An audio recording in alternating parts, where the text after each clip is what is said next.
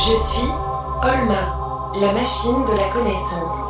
Je vis dans la banque de la vie avec mon gardien Mathieu et sa fidèle Philippine. Tais-toi, Philippine. Nous sommes embarqués dans une aventure Où la science est notre seule chance. Après la disparition de Philippine, on a cherché partout autour de la banque de la vie.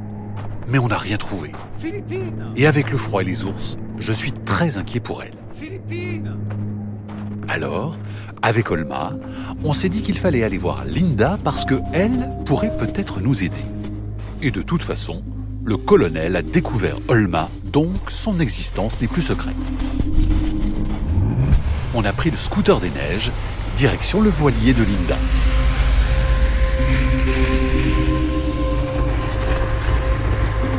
Là-bas, notre invité l'astrochimiste Hervé Cotin est déjà à bord avec elle.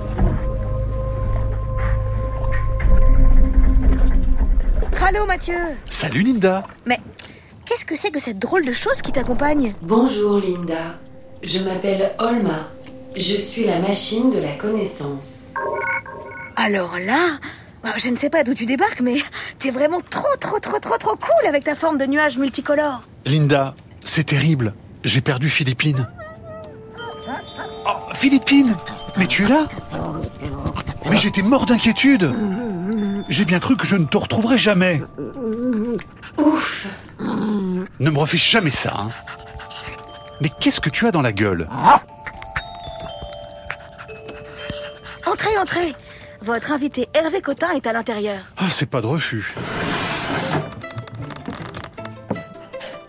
Bonjour Hervé. Bonjour Mathieu, bonjour Olma. Bonjour Hervé Cotin. Mais, mais qu'est-ce qu'elle a dans la gueule, votre chienne? Lâche Philippine. Oh, c'est juste un gros caillou. Attendez, faites-moi voir. Alors, c'est un caillou, c'est vrai, mais ce n'est pas un caillou ordinaire. Oui, il a une forme de pyramide, tiens, mais, mais qu'est-ce que ça peut être? Alors, euh, j'ai l'impression que Philippine a ramené une météorite. Une météorite, c'est une roche qui est tombée du ciel, qui vient de l'espace. Alors, euh, j'ai l'impression que c'est une météorite parce que déjà, on voit que c'est très sombre. Et elle a ramassé sur la banquise. Sur la banquise, c'est recouvert de glace. Il n'y a pas de volcan qui éjecte des roches dans le ciel qui vont retomber sur la Terre. Non, la seule explication pour qu'elle ait trouvé un objet aussi sombre, c'est une météorite. Vous voulez dire que c'est un morceau de pierre extraterrestre? Vous dites que c'est une pierre sombre. Mais à part ça, à quoi peut-on le voir? Est-ce que je peux demander à Philippine de me donner euh, Oui, oui, la météorite? Oh, j'ai- pas envie qu'elle me morde. Non, non, vas-y Philippine, donne le caillou. Ah voilà, c'est bien ce que j'imaginais. Elle est très lourde, elle est très dense. Si c'était un caillou ordinaire, il n'aurait pas cette masse. J'ai l'impression. Hmm, Ah, j'ai un petit aimant. Oui, j'ai l'impression que c'est métallique. C'est un objet métallique qu'on trouve au milieu de la banquise. C'est forcément une météorite. Alors, toutes les météorites ne sont pas forcément métalliques. Il y a des météorites qui sont faites de roches, il y a des météorites qui sont faites d'un mélange de roches et de métal. Mais celle-là, c'est ce qu'on appelle une sidérite. C'est vraiment un morceau de métal quasi pur qui est tombé du ciel. Mais ce métal, c'est quoi alors exactement? Bah, ce métal, c'est un ensemble d'éléments chimiques, d'atomes, qui appartiennent à la famille des métaux, comme le fer essentiellement. C'est ces éléments chimiques métalliques, comme le fer, qui ont été formés par les étoiles et qui se sont regroupés au moment où le système solaire s'est formé pour faire d'abord des tout petits objets et puis des objets de plus en plus gros. Parfois, ces objets vont même jusqu'à former des planètes, mais lorsque le système solaire s'est formé, il y a un tas de résidus qui vont faire soit des astéroïdes, soit des comètes. Et quand un fragment d'astéroïde ou de comète tombe sur la Terre, on appelle ça une météorite. Est-ce que ces roches tombent souvent sur Terre? Ça dépend de la taille. Il y a quasiment toutes les heures, tous les jours, des toutes petites météorites qui tombent. Par contre, plus les objets sont gros, moins leurs impacts sont fréquents. Et d'ailleurs, encore heureux, parce que si nous tombaient sur la figure des tonnes et des tonnes de gigantesques météorites, il pourrait y avoir des dégâts et des ravages énormes qui se produiraient sur notre planète. Et ça s'est déjà passé dans l'histoire de la Terre? Oui, la Terre toute jeune a subi un très grand nombre d'impacts qui pouvaient avoir des effets cataclysmiques pour certains.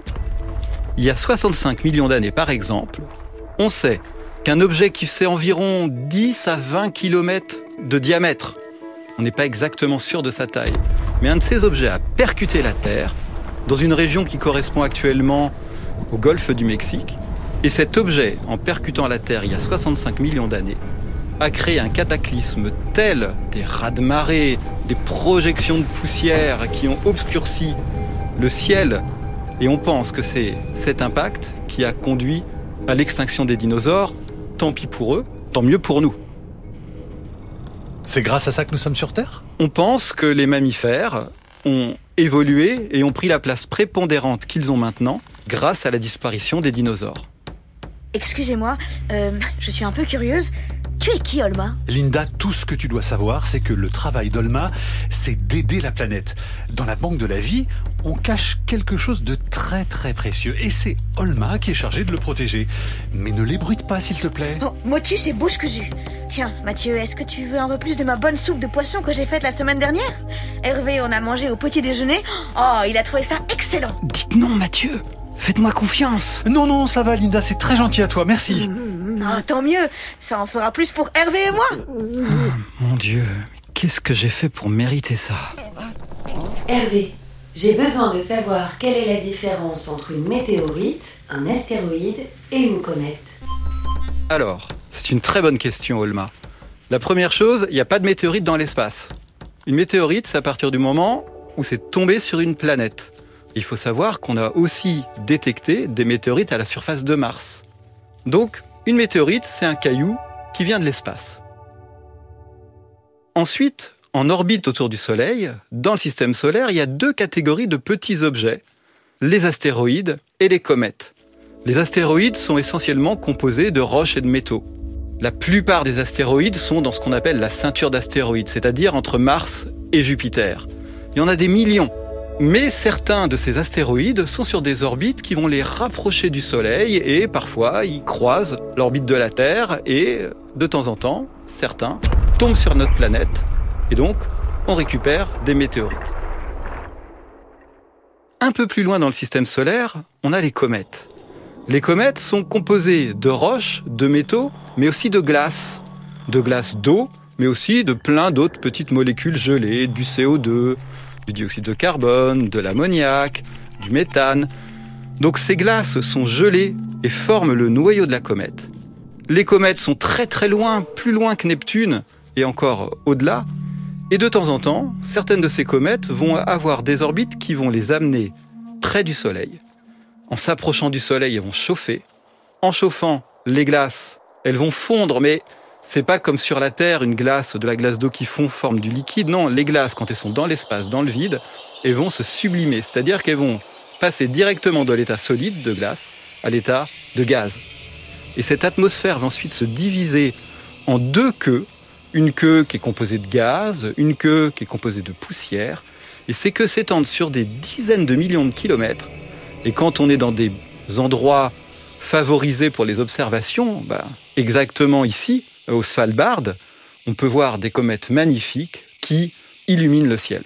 Et comment faites-vous pour observer les astéroïdes et les comètes qui voyagent encore dans l'espace?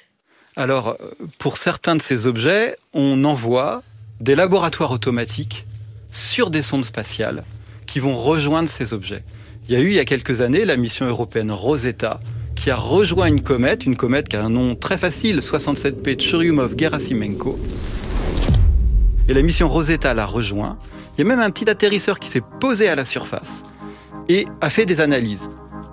Et Rosetta, pendant presque deux ans, a fait des mesures et maintenant, cette comète, on la connaît vraiment très bien. Il y a un autre moyen de faire, c'est d'envoyer des sondes spatiales pour ramener des morceaux sur la Terre. Et actuellement, il y a une mission japonaise qui s'appelle Hayabusa 2 et une mission américaine, Osiris Rex. Ces deux missions ont rejoint des astéroïdes et ont fait des prélèvements à leur surface pour les ramener sur la Terre. Mais Hervé, ces météorites, ce sont comme des mémoires du passé de notre système solaire? Alors oui Mathieu, ce sont des objets vraiment fascinants parce qu'ils se sont formés en même temps que les planètes, en même temps que notre étoile, le Soleil, mais comme ils ont conservé des toutes petites tailles, quelques dizaines de kilomètres, ces objets ne se sont jamais vraiment transformés. Et donc, on les appelle les archives du ciel.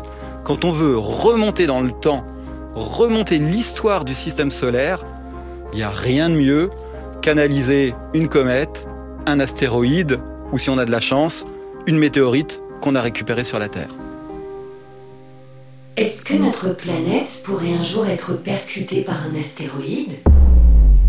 Alors, on a des télescopes qui observent le ciel, qui font une cartographie très précise de l'orbite de tous ces objets.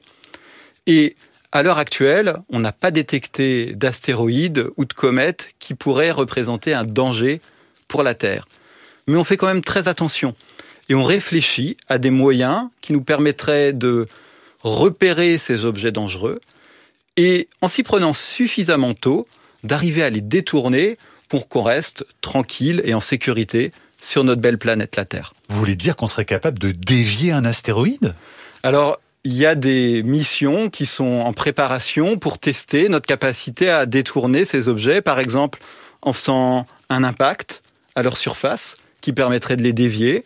Il y a aussi des missions qui essayent d'imaginer l'influence qu'aurait une sonde spatiale qui voyagerait à côté de l'astéroïde et qui, petit à petit, exerçant sa propre gravité sur l'objet dangereux, l'amènerait à changer légèrement sa trajectoire.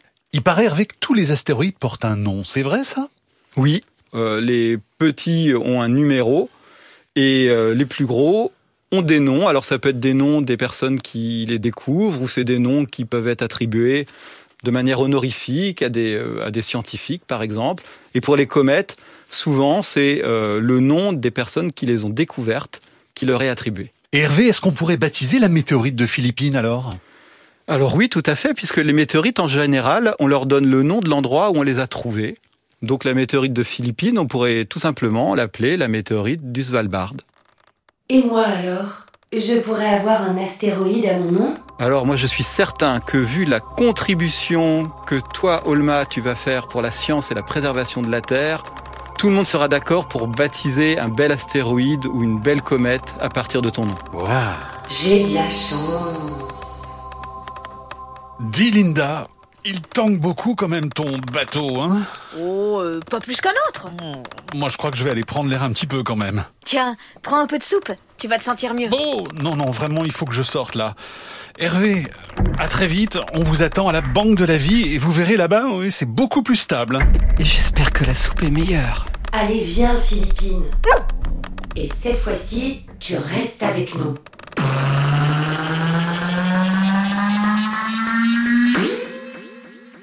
Olma est un podcast original de France Inter avec la Cité des sciences et de l'industrie.